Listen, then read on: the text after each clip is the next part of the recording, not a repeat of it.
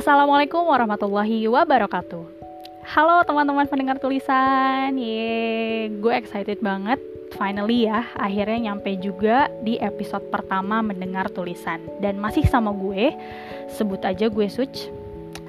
Oke, berhubung ini yang pertama, gue pengen banget bahas sesuatu yang sifatnya ringan tapi universal.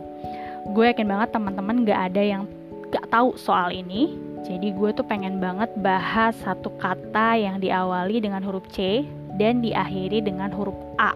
Nah, teman-teman pasti udah bisa nebak lah ya. Yes, that's cinta. Kenapa sih gue pengen banget bahas cinta? Jadi sebenarnya pembahasan soal ini tuh udah pernah gue tulis jadi caption Instagram gue dan pernah juga gue tulis ini di Tumblr gue sekitar 6 sampai 7 bulan yang lalu lah ya dan sebenarnya sesuai juga dengan judul judul podcast ini mendengar tulisan supaya teman-teman bisa mendengarkan apa yang udah pernah gue tulis atau yang akan gue tulis nah, jadi gitu ya filosofinya Oke, jadi sebenarnya pembahasan ini tuh berawal dari keresahan gue pribadi. Cie. Jadi gue pernah nonton salah satu video di channel YouTube dan temanya adalah membahas soal Indonesia tanpa pacaran. Teman-teman tahu lah ya komunitas Indonesia tanpa pacaran dan itu ramai banget di Instagram. Jadi kalian tem apa teman-teman bisa cek lah di Instagram Indonesia tanpa pacaran. Dan di video itu ada beberapa statement dari narasumbernya yang gue garis bawahi di situ. Jadi uh, si video ini membahas tentang kritiknya dia terhadap Indonesia tanpa pacaran ya gitu. Jadi beberapa uh, hal yang gue garis bawahi dari statement narasumbernya adalah yang pertama, dia mengatakan bahwa kalau manusia dilarang pacaran, lantas saat manusia jatuh cinta, terus dia harus apa? Apa harus memendamnya doang? Itu yang pertama. Kemudian statement yang kedua, gimana manusia bisa hidup tanpa jatuh cinta? Oke, itu yang kedua. Kemudian yang ketiga, dia juga bilang bahwa gimana caranya mau nikah tanpa kenal dulu sama orangnya. Oke, kemudian yang keempat, dia mengatakan bahwa bisa dibayangkan dong kekeringan hidup tanpa cinta. Jadi intinya dia bilang bahwa uh, hidup tanpa cinta itu kering. Nah, jadi itu ada empat poin uh, yang gue garis bawahi dari statement si narasumbernya di video itu. Nah, oke. Okay. Yang jadi pertanyaan gue adalah sekarang, apakah saat kita mengatakan bahwa kita nggak sepakat dengan pacaran, lantas kita bisa dibilang bahwa kita nggak bisa merasakan cinta? Kemudian, apakah cinta dan pacaran itu adalah dua hal yang sama? Oke, ini yang jadi concern gue ya. Nah, sekarang cinta akan jadi cinta itu sendiri loh tanpa pacaran, iya nggak sih?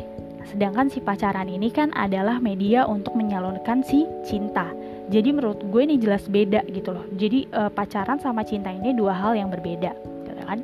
Nah ketika ada orang yang nggak sepakat dengan pacaran kemudian dikatakan bahwa dia nggak bisa merasakan cinta atau jatuh cinta itu blunder menurut gue gitu loh. Karena ibarat kita ngambil air di ember pakai gelas yang bocor airnya kan tumpah tuh bleber kan ke mana-mana. Nah yang kita salahkan siapa? Gelasnya atau airnya? Gelasnya dong. Masa airnya yang disalahin yang harusnya kita ganti adalah si gelasnya gitu kan. Nah, begitu juga dengan si cinta ini gitu loh. Saat ada permasalahan yang muncul dan melibatkan cinta, yang disalahkan tuh seharusnya bukan si cintanya, tapi media penyalurannya, yaitu pacarannya dong. Nah, makanya kenapa namanya si komunitas itu yang mereka kritik namanya Indonesia tanpa pacaran, bukan Indonesia tanpa cinta. Oke. Okay. Next ya. Jadi menurut gue kayak sempit banget aja ketika kita mengartikan gak boleh pacaran itu berarti sama dengan melarang cinta. Makanya kenapa gue kasih judul pembahasan ini air dan cinta karena menurut gue e, cinta sama air itu e, punya sifat yang hampir mirip sama lah ya cenderung sama gitu. Nah yang pertama kita bahas si air dulu gitu. Air itu kan bentuknya di cair ya. Nah, dan dia sekilas tuh kayak random, fleksibel gitu loh kayak nggak ada bentuknya gitu. Dan sesuai dengan sifatnya si air itu sendiri yaitu air mengikuti bentuk yang nampung dia gitu kan. Nah kalau kita ngambil air pakai telapak tangan dia bentuknya ikutin permukaan telapak tangan kita gitu kan. Nah beda lagi kalau kita ngambil air pakai gelas bentuknya akan ngikutin gelas. Kemudian kalau kita ngambil air pakai kotak dia bentuknya akan ngikutin kotak juga gitu kan. Nah gue berpikir bahwa sebenarnya cinta ini tuh bentuknya sama kayak air gitu kan. Nah, sekarang kita bahas si cintanya. Nah, si cinta ini bentuknya justru malah lebih random daripada si airnya gitu kan. Kita bakalan apa namanya bahkan nggak tahu gitu wujud aslinya si cinta itu kayak gimana sih gitu tanpa ada media sekalipun gitu kan. Nah, kita baru bisa melihat wujud si cinta itu ketika ada media penyalurannya gitu kan. Misalnya contoh cinta kita kepada orang tua bisa kita wujudkan dengan kita patuh sama nasihatnya beliau, kemudian kita berbicara lemah lembut, uh, ada adabnya bicara sama mereka gitu kan, atau sebaliknya itu cinta orang tua kepada kita. Yang wujudnya bisa uh, berupa orang tua itu kadang suka ngelarang kita ya untuk melakukan aktivitas yang sifatnya membahayakan, padahal kita tuh suka sama aktivitas itu misalnya, misalnya anak SD bawa motor uh, pengen bawa motor gitu tapi orang tuanya ngelarang dia gitu karena bahaya. Di satu sisi dia, dia belum punya SIM di sisi lainnya adalah dia masih kecil gitu loh khawatir. Nah itu bentuk kasih sayang dan bentuk cintanya orang tua kepada kita gitu. Atau cinta Allah kepada kita gitu.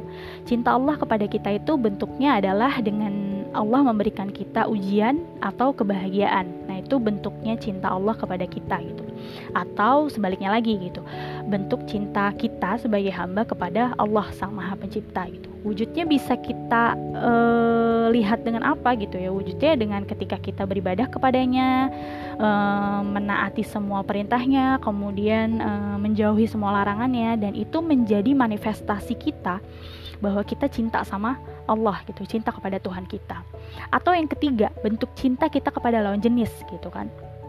Nah, cinta kita kepada lawan jenis itu bisa terwujud dengan cara pacaran atau menikah itu tadi gitu kan? Menikah dan atau pacaran gitu. Tergantung prinsip yang diambil sama orang itu gitu barulah kita bisa tahu gitu loh uh, apa namanya lewat penyaluran penyaluran tadi gitu loh. Kita bisa tahu bentuknya si cinta tuh seperti apa sih gitu kan? Coba kalau misalnya nggak ada penyalurannya kayak gitu gitu loh. Kita bisa ngelihat nggak sih cinta tuh kayak apa? Nggak bisa gitu. Abstrak random gitu kan kayak gitu. Jadi itu yang gue maksud kenapa gue katakan bahwa air sama cinta itu cenderung mirip sifatnya gitu. Makanya ketika ada statement yang demikian gitu loh gue justru kayak aneh atau heran aja gitu loh. Kok bisa ya maksudnya saat kita eh, apa namanya nggak memilih untuk pacaran lantas diartikan bahwa kita nggak bisa merasakan jatuh cinta. Jadi kayak seolah-olah cinta itu cuma bisa dirasain sama mereka yang pacaran kan nggak make sense kalau dipikir-pikir gitu kan. Karena cinta dan pacaran adalah dua hal yang berbeda. Itu tadi yang tadi udah gue jelasin gitu kan. Nah kemudian sekarang kita lebih lanjut lagi. Nah Islam sendiri adalah agama yang penuh cinta gitu kan. Cinta dalam Islam itu ya pasti fitrah gitu kan. Jatuh cinta ke lawan jenis pun ya itu pasti fitrah juga dalam Islam gitu kan. Tapi dalam Islam nggak ada istilah pacaran gitu. Islam punya aturan sendiri gimana caranya menyalurkan cinta uh, itu tadi gitu atau menyalurkan uh, hasrat kita jatuh cinta kepada lawan jenis gitu loh yaitu dengan menikah bukan dengan pacaran gitu. Dan menikah juga nggak ujuk-ujuk langsung cus gitu kan saat kita jatuh cinta kemudian kita ajak si orang itu nikah terus kita akad saat itu juga. Ya nggak gitu juga gitu loh. Ya kayak kebelet kawin gimana sih? Nggak gitu gitu loh. Apa namanya? Ada step-stepnya untuk menuju si pernikahan itu gitu loh. Ada kalau dalam Islam itu istilahnya ya ta'aruf sebelum menikah gitu jadi nggak kayak beli kucing dalam karung ya kayak orang-orang bilang yang mereka mengklaim bahwa pacaran adalah satu-satunya cara buat dapet jodoh gitu kan. Nah jadi menurut gue kalau kalian uh, atau apa namanya teman-teman yang belum tahu ta'aruf tuh kayak apa menurut gue jangan asal mikirnya gitu. Lebih baik kalian pelajari dulu cari tahu dulu ilmunya ta'aruf tuh kayak apa gitu kan. Baru kalian akhirnya berpikir bahwa uh, apa namanya kalian bisa compare gitu loh antara pacaran sama taaruf perbedaannya di mana gitu. Kan katanya kita itu generasi open minded kan. Masa sesempit itu sih mikirnya gitu bahwa kalau menikah tahapan pertama itu harus lewat pacaran. Padahal kan sebenarnya nggak melulu kayak gitu bahkan seharusnya nggak kayak gitu gitu kan. Nah jadi itu sih sebetulnya poin yang mau gue sampaikan ke teman-teman pendengar tulisan bahwa apa ya ayolah gitu kalian yang katanya generasi cerdas dan open minded gitu kenapa malah justru mengartikan cinta sesempit itu gitu? Kan jadi nggak keren aja gitu menurut gue khususnya muslim ya gitu. Saat Allah sudah menurunkan aturannya buat kita untuk mendapatkan pasangan hidup gitu yaitu menjadi cara yang terbaik untuk kita. Cara yang terbaik uh, untuk kita mendapatkan jodoh gitu sebagai hambanya gitu kan. Udah ada aturannya di dalam Islam gitu. Nah oke. Okay, misalnya kita berbicara fakta gitu. Memang pada faktanya banyak orang yang pacaran ujungnya pun akan menikah gitu. Tapi nggak sedikit juga gitu. Orang yang nggak memilih pacaran dia nikah juga kok akhirnya gitu. Nah sekarang tinggal kita sebagai muslim mau lewat cara yang diri, diridoi oleh Allah atau justru lewat cara yang Allah nggak ridho gitu kan. Kita semua berdoa nih dan mohon pengen banget pernikahan kita tuh berkah gitu. Ya jelas caranya juga harus berkah dong gitu kan. Masa kita mau uh, menuju keberkahan tapi dengan cara yang nggak berkah gitu kan.